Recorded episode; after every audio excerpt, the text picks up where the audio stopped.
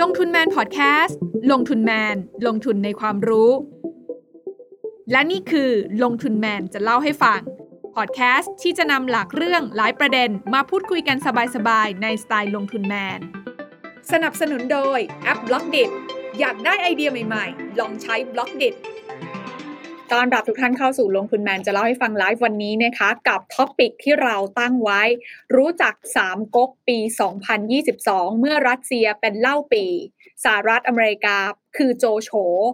และ จีนคือซุนกวนนะคะ ภาพนี้เนี่ยต้องบอกว่าอยู่ท่ามกลางภาวะความตึงเครียดนะคะ ระหว่างสงครามยูเครนและรัสเซียในปัจจุบัน ซึ่งก็ต้องบอกว่าส่งผลให้เกิดความผันผวนนะคะ ในตลาดทุนทั่วโลกวันนี้นะคะ แน่นอนค่ะว่าเกมสงครามที่เกิดขึ้นตอนนี้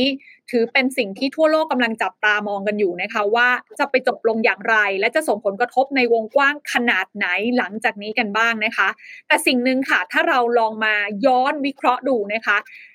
ดร.อาร์มตั้งนิรันดรผู้อำนวยการศูนย์จีนศึกษาจากจุฬาลงกรณ์มหาวิทยาลัย ได้เขียนบทความที่น่าสนใจมาก ๆ ไว้หนึ่งชิ้นค่ะว่า เหตุการณ์ครั้งนี้ระหว่างสามขั้วอำนาจนี้นั่นก็คือรัสเซียอเมริกาและจีนนั้น มันดันไปคล้าย ๆ กับพงศาวดารนนะคะสามก๊กอย่างไม่น่าเชื่อ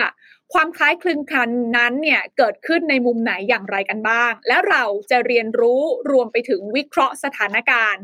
จากความคล้ายคลึงนี้อย่างไรกันบ้าง ตอนนี้นะคะทีน่าอยู่กับดรอาร์มตั้งนิรันดรผู้อำนวยการศูนย์จีนศึกษาจากจุฬาลงกรณ์มหาวิทยาลัยแล้วค่ะ อาจารย์อาร์มสวัสดีค่ะ ครับ สวัสดีครับ คุณทีน่าสวัสดีท่านผู้ฟังทุกท่านครับ ต้องบอกว่าบทความชิ้นล่าสุดของอาจารย์อาร์มใน Blockdit Original นะคะ ที่อาจารย์บอกว่าสถานการณ์ตอนนี้มันเหมือนกับสามก๊กเลยนะคะ โดยทีน่าหยิบมาแล้วนะคะ เปิดหัวเลยว่ารัสเซียเนี่ยคือเล่าปี่นะคะ ในขณะที่อเมริกาคือโจโฉและจีนคือซุนกวน เดี๋ยวจะค่อยๆ ให้อาจารย์อาร์มอธิบายไปนะคะว่าทำไม เขาถึงมีลักษณะคล้ายๆกับสามก๊กนี้นะคะ แล้วกลยุทธ์กลศึกที่ทั้งสามก๊กนี้กำลังเดินเกมอยู่เนี่ย เราจะพอวิเคราะห์อะไรกันบ้างนะคะ ประเด็นแรกค่ะอาจารย์อาร์มค่ะอาจารย์อาร์มเขียนไว้อย่างน่าสนใจมากๆเลยว่า ข้อแรกที่ทำให้ดูเหมือนสถานการณ์สงครามยูเครนรัสเซียในปัจจุบันเนี่ยไปคล้ายๆคลึงกับการเดินหมากของสามก๊กนะคะ ก็คืออาจารย์บอกว่า ศึกสามก๊กเนี่ยเป็นเกมยุทธศาสตร์ที่เบอร์สองและเบอร์สามจับมือกันสู้กับเบอร์หนึ่งซึ่งทีน่าเข้าใจว่าเบอร์หนึ่งในมุมมองของอาจารย์อาร์มและทุกคนอ่านสามก๊กจะคิดว่าเบอร์หนึ่งคือโจโฉถูกไหมคะเบอร์สองเบอร์สามก็คือซุนกวนกับเล่าปี่เนาะแต่ว่ามันมีความคล้ายคลึงตรงนี้กันยังไงอยากให้อาจารย์อาร์มช่วยอธิบายให้ฟังหน่อยค่ะครับขอบคุณครับคุณทีน่าคือณปัจจุบันเนี่ยนะครับถึงแม้ว่าสมรภูมิเนี่ยจะอยู่ที่ยูเครน ซึ่งผมคิดว่าเป็นเรื่องที่น่าเศร้ามาก แล้วก็เป็นความสูญเสียมหาศาลนะครับ แต่จริง ๆ แล้วเนี่ยเราก็ต้องยอมรับว่าในภาพใหญ่เนี่ยมันกำลังเป็นเกมการแข่งขัน ระหว่างสามมหาอำนาจของโลกนะครับเอ่อก็คือสหรัฐจีนแล้วก็รัสเซียนะครับ ซึ่งถ้าเกิดพูดง่าย ๆ ครับ ตอนนี้มันกำลังมีภาพนะครับที่เบอร์สองกับเบอร์สามนะครับก็คือจีนกับรัสเซียเนี่ยผนึกกำลังกันนะครับที่จะสู้หรือทัดทาน ระเบียบโลกของสหรัฐ ทีนี้คุณทีน่าบอกเอ๊ะมันคล้ายกับสามก๊กไหมนะครับเพราะถ้าเรานึกถึงตอนนั้นเนี่ยโจโฉเนี่ยนะครับเป็นก๊กที่แข็งแกร่งที่สุดในทุกมิตินะครับ ผมว่าคล้ายๆ กับสหรัฐวันนี้นะครับขณะที่ก๊กซุนกวนเนี่ยถ้าเกิดว่าท่านที่เคยอ่านสามก๊กก็จะเห็นว่าเศรษฐกิจเขาจะรุ่งเรือง แต่ว่าเขาไม่ค่อยเข้มแข็งด้านการทหารนะครับรบไม่เก่ง ผมว่าคล้ายๆ กับจีน นะครับวันนี้ที่เศรษฐกิจภายในกำลังเจริญรุ่งเรืองพังอาจขึ้นมานะครับแต่ว่าไม่ได้เป็นเรียกว่ามหาอำนาจในด้านการทหารเมื่อเปรียบเทียบกับรัสเซียหรือสหรัฐ ขณะที่ก๊กสุดท้ายนะครับถ้าในอดีตเนี่ยอย่างก๊กเล่าปีเนี่ยทุกคนจะทราบนะครับว่าก๊กเล่าปีเนี่ยเป็นก๊กที่โดยพละกำลังเนี่ยอ่อนแอที่สุดนะครับคือเล็กที่สุดนะครับแต่ว่าเป็นก๊กที่รบเก่งมาก นะครับมีขุนศึกมีนายพลที่มีชื่อเสียงมากมายนะครับแต่ว่าวันนี้เราไม่ใช้นายพลเราไม่ใช้ขุนศึกนะครับคุณทีน่าวันนี้เราใช้อาวุธนิวเคลียร์นะครับ ซึ่งรัสเซียเนี่ยมีไม่ได้แพ้กับสหรัฐอเมริกาเลยนะครับณปัจจุบันเนี่ยภาพที่เราเห็นนะครับก็คือรัสเซียกับจีนเนี่ยนะครับเขาก็ได้บอกว่าเขาเป็นพันธมิตรที่ร่วมมือกันในเชิงยุทธศาสตร์นะครับ แล้วก็ขณะเดียวกันเนี่ยเราก็จะเห็นการขึ้นมาพยายามที่จะสร้างสมดุลเพื่อจะทัดทานเบอร์หนึ่งอย่างสหรัฐคล้ายกับสามก๊กในอดีตเลยครับอืมนี่คือความคล้ายข้อแรกนะคะที่อาจารย์อาร์มเนี่ยชี้ให้เราคิดตามนะคะว่า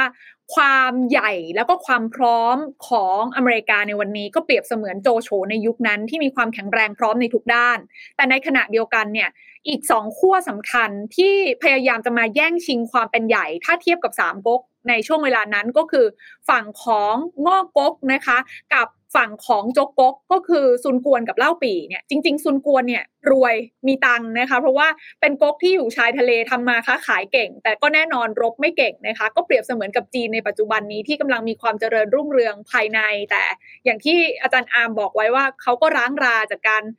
ทำกิจสงครามมานานใช่ไหมคะเขาก็มุ่งมั่นในการปั้นเศรษฐกิจในประเทศเขาซึ่งก็ทำได้ดี ในขณะที่ฝั่งของโจกกกหรือว่าเล่าปีเอง ตอนเนี้ย คือต้องบอกว่าถ้าเปรียบเหมือนรัสเซียก็คือเล็กแต่ว่าพละกำลังเยอะ ซึ่งพละกำลังที่อาจารย์อามบอกในปัจจุบันก็คือเรื่องของอาวุธนิวเคลียร์ที่เขามีค่อนข้างพร้อม ถึงแม้ว่าเศรษฐกิจภาพรวมอาจจะไม่ได้ดีเท่าไหร่ ไม่ได้มีอำนาจด้านอื่น ๆ เหมือนกับอเมริกาด้วย แต่ก็พร้อมที่จะรุกราน แล้วก็พร้อมที่จะลุยเหมือนกัน นั่นคือข้อแรกที่อาจารย์บอกไว้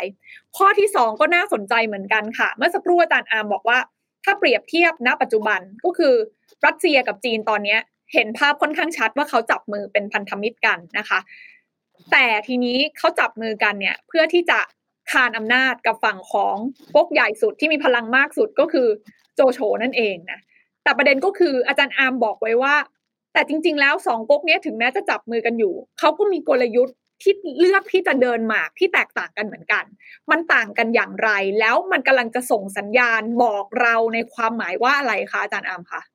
เป็นประเด็นที่ดีมากเลยครับคุณทีน่าถ้าเกิดว่าท่านที่เคยอ่านสามก๊กนะครับได้จะทราบว่าจริง ๆ แล้วซุนกวนกับเล่าปีนี่เขาเดินเกมไม่เหมือนกันนะครับซุนกวนนี่เขาไม่ได้คิดว่าจะต่อต้านโจโฉแบบจะต้องล้มโจโฉให้ได้วันนี้นะครับ เพราะว่าเขาก็รู้ว่าถ้าล้มโจโฉไปเนี่ยกลายเป็นว่าจะเป็นแผ่นดินมันจะปั่นป่วนแตกแยกวุ่นวายกว่าไม่มีโจโฉอีก นะครับ ในสถานการณ์ปัจจุบันเนี่ยเขาอยากให้โจโฉเนี่ยยังคงความเป็นผู้นำไว้ เพียงแต่ว่าโจโฉทำยังไงที่จะไม่บุกมาปราบปรามเขานะครับทำยังไงที่โจโฉจะยอมรับเขาให้เป็นหนึ่งในผู้ครองแคว้นนะครับทำยังไงที่โจโฉจะทำมาค้าขายให้ประโยชน์เขานะครับ คล้ายๆ กันกับจีนวันนี้นะครับคุณทีน่าจีนเนี่ยไม่ได้คิดที่จะล้มระเบียบโลกที่นำโดยสหรัฐในทันทีนะครับ จีนต้องการช่วงเวลาเปลี่ยนผ่าน วันนี้จีนได้ประโยชน์มหาศาลนะครับจากระเบียบโลกที่นำโดยสหรัฐนะครับจากระบบทุนนิยม ระบบการเงินของโลกนะครับจีนเข้ามาเล่นเกมของสหรัฐนะครับแต่ว่าจีนเนี่ยอยากจะให้สหรัฐยอมรับจีนว่าเป็นหนึ่งในขั้วอำนาจที่ผงาดขึ้นมา จีนอยากจะร่วมนะครับในการสร้างแล้วก็กำหนดกฎเกณฑ์ระเบียบโลกให้มากขึ้น แต่ว่าจีนไม่ได้ต้องการจะทำลายสหรัฐให้พังพินาศไปในทันที นะครับ แต่ว่ารัสเซียนะครับวันนี้ผมบอกเอ๊ะคล้ายๆกับเล่าปีในอดีตหรือเปล่า เพราะว่าเล่าปีนี่เขาตั้งใจเลยนะครับ ว่าเขาจะต้องล้มโจโฉให้ได้นะครับรัสเซียวันนี้เนี่ยเราก็จะเห็นชัดเจนว่ารัสเซียเนี่ยท้าทายนะครับระเบียบโลกเสรีเนี่ยมากที่สุดนะครับโดยที่ดูเหมือนกับว่ารัสเซียเนี่ยจะพยายามที่จะล้มสหรัฐหรือพังพินาศนะครับระเบียบของตะวันตกเนี่ยโดยทันทีนะครับเราจะเห็นว่าลักษณะของ กลยุทธ์ของรัสเซียเนี่ยมีความมุทะลุมีความดุดันนะครับแล้วก็มีความที่เรียกว่าเข้มข้นเนี่ยเมื่อเปรียบเทียบกับกลยุทธ์ของจีนนะครับซึ่งจีนเนี่ยยังมีประโยชน์มหาศาลนะครับจากระเบียบโลกในปัจจุบันครับอืมนั่นหมายความว่าจริง ๆ แล้วเนี่ยสำหรับตัวของซุนกวนเองหรือจีนในปัจจุบันเนี่ยเขาไม่ได้ต้องการที่จะแบบ โค่นโจโฉทิ้งไป แล้วขึ้นมาแทนที่โจโฉไม่ใช่แบบนั้น เขายังได้ประโยชน์จากการที่มีโจโฉใหญ่อยู่ในแผ่นดินนี้อยู่ ก็คือเขายังได้ประโยชน์จากการที่สหรัฐเนี่ยยังเป็นผู้บริโภคสินค้าจากเขาอยู่ ยังมีระบบเศรษฐกิจที่เชื่อมโยงกันอยู่ เพราะฉะนั้นแค่ต้องการให้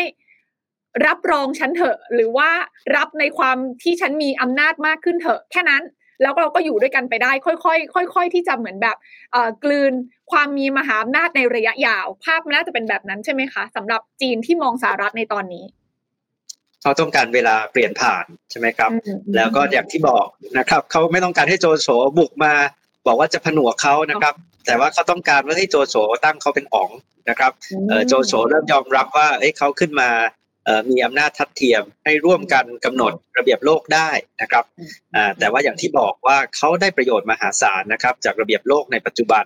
นะครับเพียงแต่ว่าทำยังไงที่จะเขามีส่วนร่วมในการกำหนดกฎเกณฑ์นะครับ แล้วก็ทำยังไงที่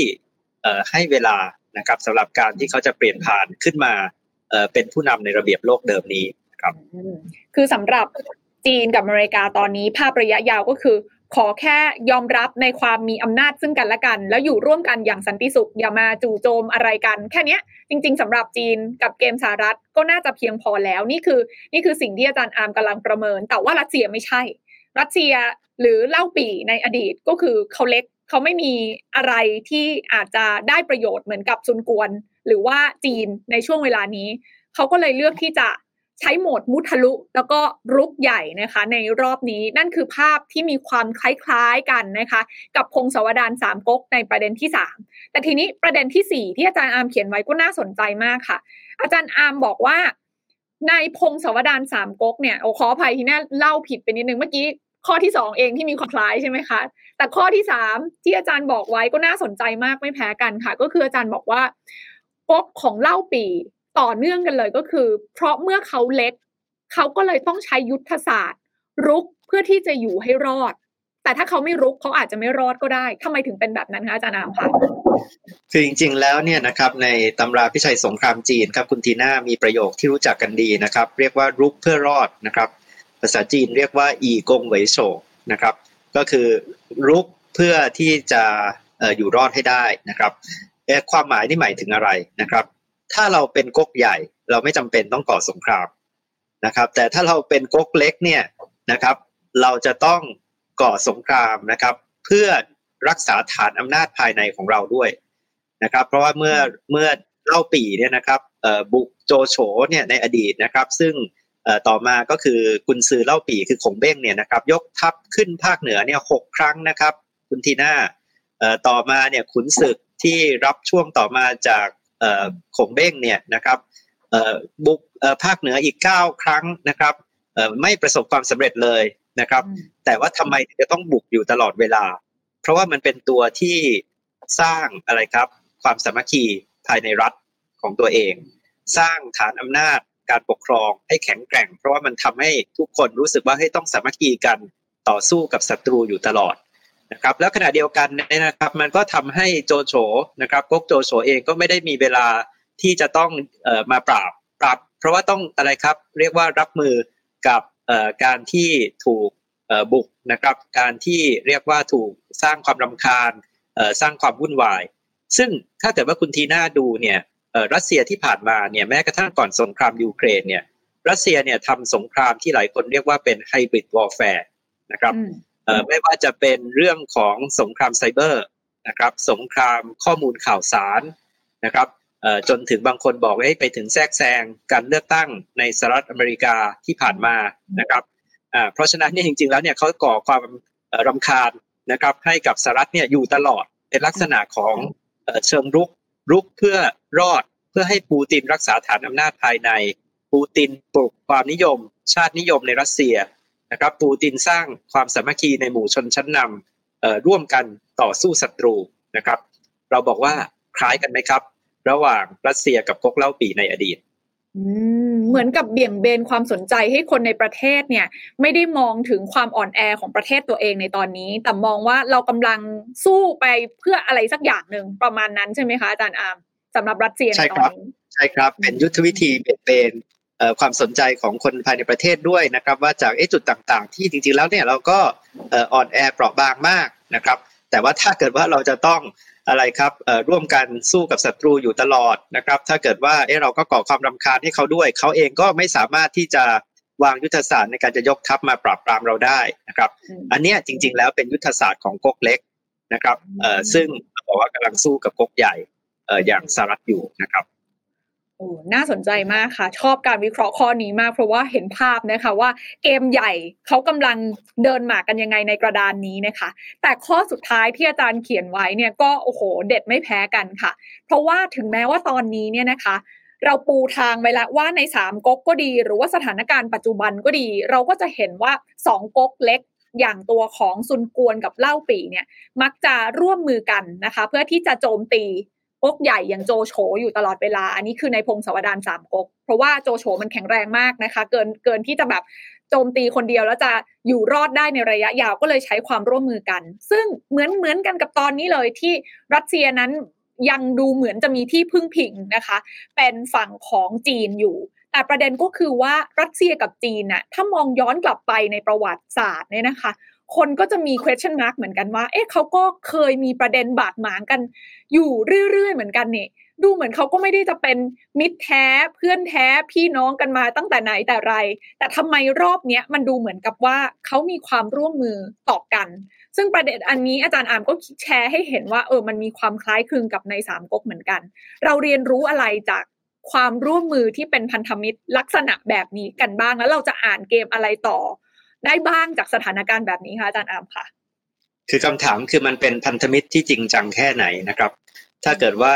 ใครที่อ่านสามก๊กนะครับ จะบอกว่าเอ๊ะตกลงแล้วเนี่ยเล่าปีกับซุนกวนเนี่ยเอ๊ะเขาเป็นพันธมิตรที่เหนียวเหนียวแน่นกันจริงไหมนะครับเอ่อคุณทีน่าขงเบ้งเนี่ยบุกเอ่อแคว้นโจโฉภาคเหนือเนี่ยหกครั้งนะครับ ทุกครั้งเนี่ยขงเบ้งก็จะส่งจดหมายไปบอกซุนกวนนะครับให้ยกทัพไปด้วยกันนะครับ บุกสองทางพร้อมกันเนี่ยโจโฉจะได้ตกใจนะครับเอ่อ แต่ทุกครั้งที่เกิดขึ้นก็คือซุนกวนก็ส่งทหารนะครับ ไปอยู่ชายแดนนะครับ แล้วก็อะไรดูลาดเหลาดูท่าที ดูว่าจะเป็นตาอยู่นะครับเอ่อถ้าเกิดว่าไอ้ขงเบ้งนี่กำลังจะรุกชนะแล้วนะครับส่วนกวนยกทัพเลยเอ่อบุกไปเมืองหลวงโจโฉก่อนนะครับเอ่อถ้าขงเบ้งดูท่าไม่ดีนะครับเอ่อส่วนกวนบอกไอ้งั้นอยู่เฉยๆนะครับเอ่อแต่ความหมายเนี่ยก็คือว่ามันไม่ใช่พันธมิตรที่เหนียวแน่น นะครับ หรือมันไม่ได้ออกรบด้วยกันน่ะนะครับ คุณทีน่าซึ่งเอ๊ะเราดูรัสเซียกับจีนวันเนี้ยนะครับ บางคนบอกให้เขาเป็นพันธมิตรนะครับ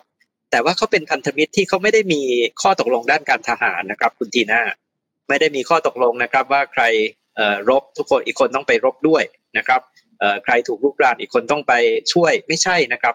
เพียงแต่ว่าความหมายเนี่ยก็คือณปัจจุบันเนี่ยนะครับแน่นอนว่าจีนไม่ได้ร่วมเอ่อแซงชั่นคว่ำบาตรรัสเซีย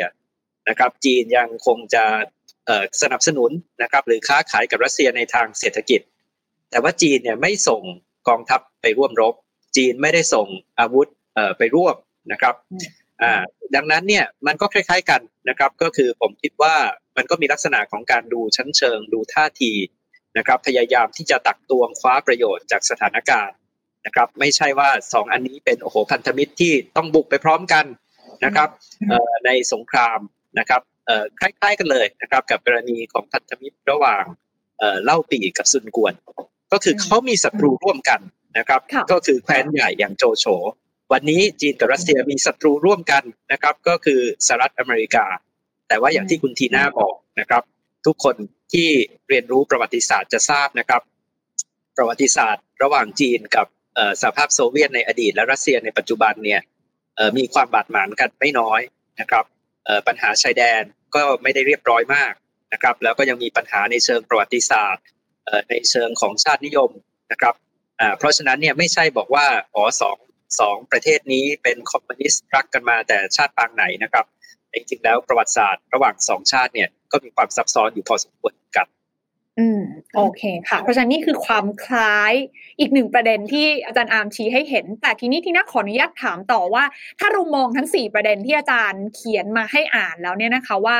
จริง ๆ แล้วเนี่ย ณวันนี้เนี่ยต้องบอกว่ารัสเซียกับจีนเนี่ยกำลังเดินกลยุทธ์นะคะ ที่อาจจะเรียกได้ว่าเป็นพันธมิตรกันแบบหลวมๆไม่ได้จริงจังมากนักที่ร่วมมือกันตอนนี้เพราะเพียงแค่มีศัตรูคนเดียวกันคือสหรัฐนะคะ เพราะฉะนั้นเนี่ยการเดินเกมหรือว่าการเลือกที่จะ ปฏิบัติการอะไรหลาย ๆ อย่างเนี่ย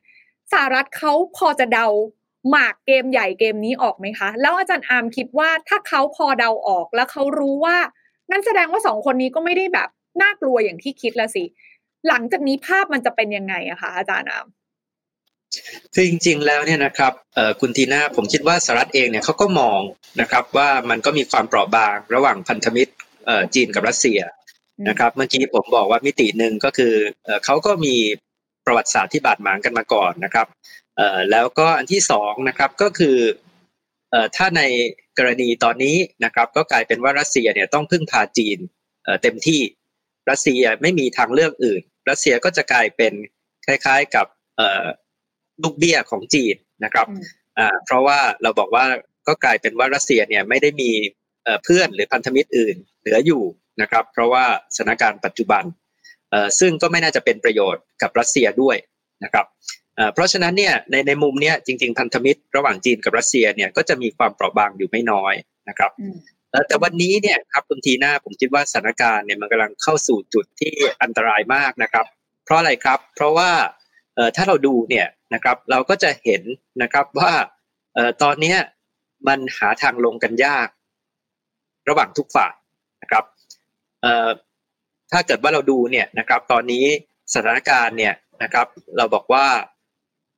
ตอนนี้จุดหนึ่งที่เราจะต้องให้ความสนใจมากครับคุณทีน่าก็คือว่ามันจะขยายลุกลามไปถึงการรบกับพันธมิตรเนโตซึ่งถ้าเป็นถึงจุดนั้นก็หมายถึงสหรัฐเนี่ยจะมาร่วมรบโดยตรงในสมรภูมิยูเครนเลยหรือเปล่านะครับ แต่ถ้าถึงจุดนั้นเนี่ยผมคิดว่ามันจะเป็นจุดอันตรายมากนะครับ เพราะว่ามันเป็นการรบกัน ระหว่างมหาอำนาจที่มีนิวเคลียร์ทั้งคู่นะครับ อืมเพราะฉะนั้นตอนนี้เนี่ยอยากให้ทุกคนติดตามสถานการณ์อย่างใกล้ชิดนะคะเพราะว่าเรากำลังอยู่ท่ามกลางนะคะ เรียกว่าสถานการณ์ของยูเครนกับรัสเซียเนี่ยเปลี่ยนแปลงกันตลอดเวลาเลย แต่ว่าจากที่เราคุยกันกับอาจารย์อาร์มเนี่ยจะเห็นว่าจริง ๆ แล้วเนี่ยเหมือนยูเครนเป็นแค่หมากตัวเล็ก ๆนะคะ ที่ที่โดนแบบเหมือน เตะไปเตะมาเหมือนเป็นสงครามตัวแทนกันซะมากกว่า เพราะว่าหลังจากนี้เนี่ยสิ่งที่สถานการณ์ส่วนใหญ่กังวลก็คือว่า ถ้าเมื่อไหร่ที่อเมริกาอาจจะถูกดึงเข้ามา ให้ทำสงครามกันแบบเต็มรูปแบบกว่านี้ มันอาจจะนำไปสู่ความขัดแย้งที่รุนแรงระหว่างชาติมหาอำนาจมากขึ้น แต่ทีนี้ถ้าถามต่อว่า แล้วฝั่งของจีนล่ะ ถ้ามันเกิดเหตุการณ์ในรูปแบบนั้นเนี่ยจีนจะเลือกแบบไหนในมุมมองของอาจารย์อาร์มเองต้องบอกว่า ถ้าถามว่าวันนี้จีนมีความพร้อมขนาดไหน แล้วเขามีข้อได้เปรียบเสียเปรียบยังไง ในหมากกระหมากกระดานนี้ในเวลานี้คะอาจารย์อาร์มค่ะครับจริงๆคำผมคิดว่าคำถามนี้ตอบยากมากเลยครับคุณทีน่าเพราะว่าเราต้องดูพัฒนาการของสถานการณ์นะครับเราดูท่าทีจีนในปัจจุบันเนี่ยยังเป็นท่าทีแบ่งรับแบ่งสู้ใช่ไหมครับ แล้วก็ดูจะคอยหยุดที่จะมองคว้าโอกาสนะครับ ดูจังหวะของสถานการณ์ นะครับจริงๆแล้วเนี่ยผมมาเปรียบเทียบอย่างนี้นะครับ คุณทีน่าว่าฉากทัดเนี่ยมันมีได้ 3 รูปแบบนะครับฉากทัดแรกนะครับ ก็คือสงครามเนี้ยจบเร็วนะครับรัสเซียชนะอย่างรวดเร็ว ซึ่งฉากทัดเนี้ยไม่ได้ไม่ไม่เป็นไปไม่ได้แล้วใช่ไหมเพราะว่านี่มันมาสิบวันแล้วนะครับคุณทีน่าถ้าฉากทัดแบบแรกเนี่ยก็ดูเหมือนกับว่ารัสเซียนะครับรวมทั้งจีนก็จะได้ประโยชน์นะครับชัดเจนว่าพันธมิตรตะวันตกนะครับ ไม่มีน้ำยานะครับเอ่อแล้วก็ประสบความสำเร็จอย่างรวดเร็วในการที่จะทัดทานนะครับกับขั้วอำนาจสหรัฐและพันธมิตรตะวันตกเอ่อแต่อันนี้ไม่เกิดขึ้นแล้วนะครับมันมาเป็นฉากทัศน์ที่สองใช่ไหมครับคุณทีน่าก็คือเป็นสงครามที่ยืดเยื้อนะครับแต่ว่าสหรัฐยังไม่ได้เข้ามายุ่งเอ่ออย่างเต็มตัวในทันทีนะครับแล้วในฉากทัศน์ที่สองเนี่ยผมกลับเห็น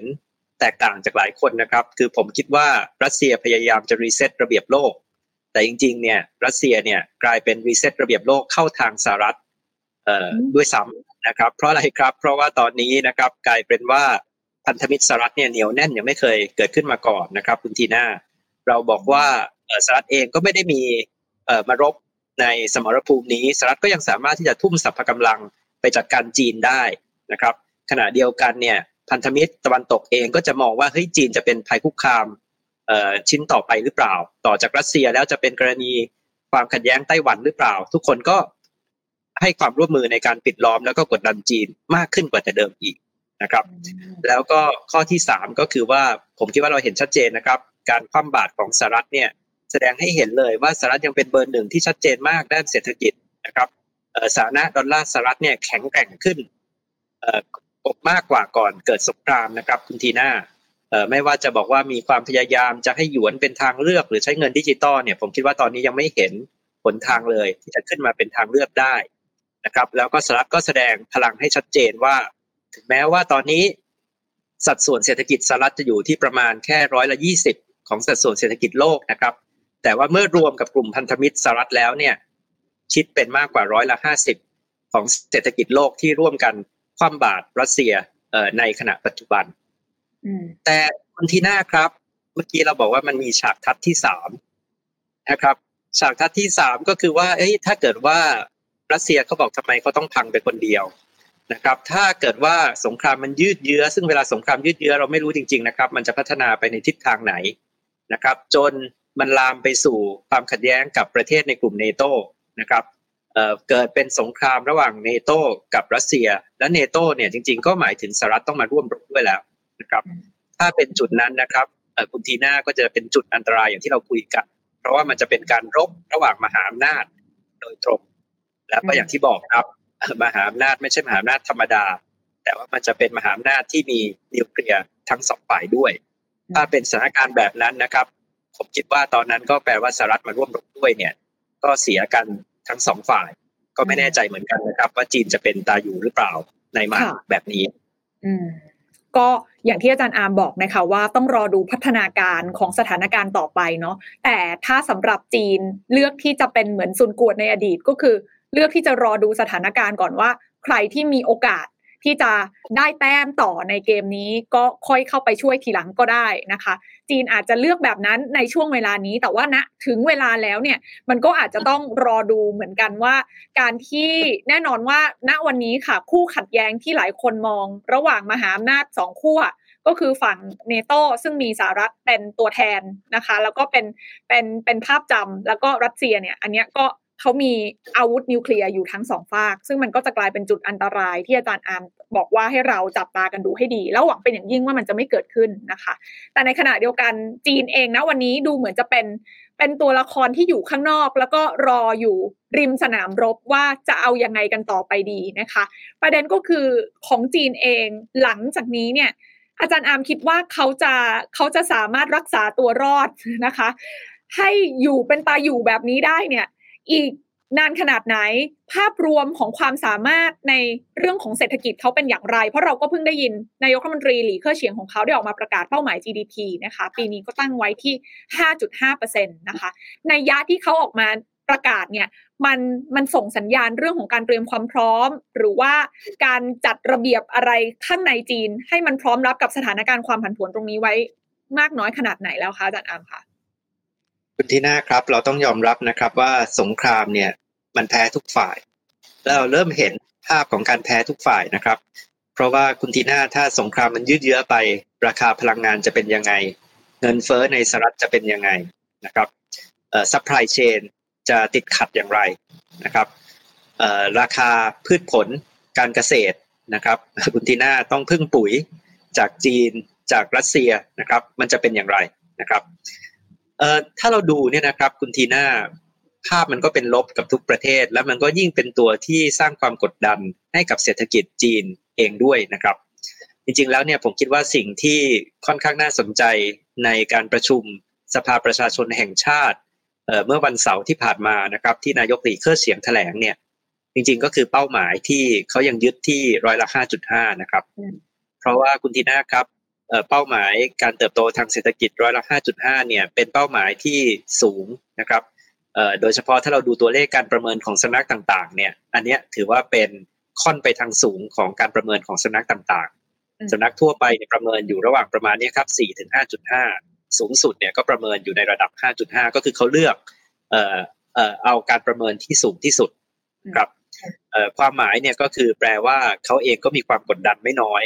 นะครับในเรื่องของการเจริญเติบโตทางเศรษฐกิจภายในประเทศท่ามกลางปัญหาอสังหาริมทรัพย์นะครับที่ก็ยังไม่ได้คลี่คลายเต็มที่ท่ามกลางความท้าทายนะครับในเรื่องของพลังการบริโภค demand ภายในประเทศ ที่ก็ยังไม่ได้ฟื้นตัวเต็มที่จากนโยบายของโควิดนะครับแล้วก็ที่กลายเป็นผลซ้ำเติมอีกนะครับก็คือความผันผวนของ supply chain ราคาพลังงานนะครับแล้วก็ราคาพืชผลทั่วโลกนะครับ อ่าเพราะฉะนั้นเนี่ยผมคิดว่าในระยะสั้นนะครับเราคงจะเห็นนโยบายการเงินที่ผ่อนคลายของรัฐบาลจีนต่อไป แล้วอีกส่วนหนึ่งที่ผมคิดว่าเราจะเห็นมากขึ้นนะครับก็คือลักษณะของการลงทุนในโครงสร้างพื้นฐาน แล้วก็การกระตุ้นเศรษฐกิจจากรัฐบาลจีนเนี่ยกลับมา เพื่อที่จะได้สามารถที่จะรักษาอัตราการเติบโตให้อยู่ในระดับร้อยละ 5.5 ตามเป้าหมายที่ตั้งไว้ได้ครับ นั่นหมายความว่าอาจารย์อามกำลังจะบอกกับเราว่า ด้วยสถานการณ์ความท้าทายนะคะ จากเรื่องของเรื่องภายนอกปัจจัยภายนอกตอนนี้เนี่ย มันก็ดูท้ายที่สุดอะถ้ามันเกิดยืดเยื้อยังไงยังไงมันก็เป็นลบกับทุกฝ่ายอยู่แล้ว แล้วก็อาจจะส่งผลกระทบในทางลบกับจีนด้วยเหมือนกัน แต่การที่จีนบอกว่าเลือกกรอบบนในการเป็นเป้าหมายการเติบโตทางเศรษฐกิจที่ 5.5%นั่นหมายความว่า จีนเขาน่าจะมีทางในการที่จะ จัดการนะคะปัญหาภายในของเขา แล้วก็มุ่งเน้น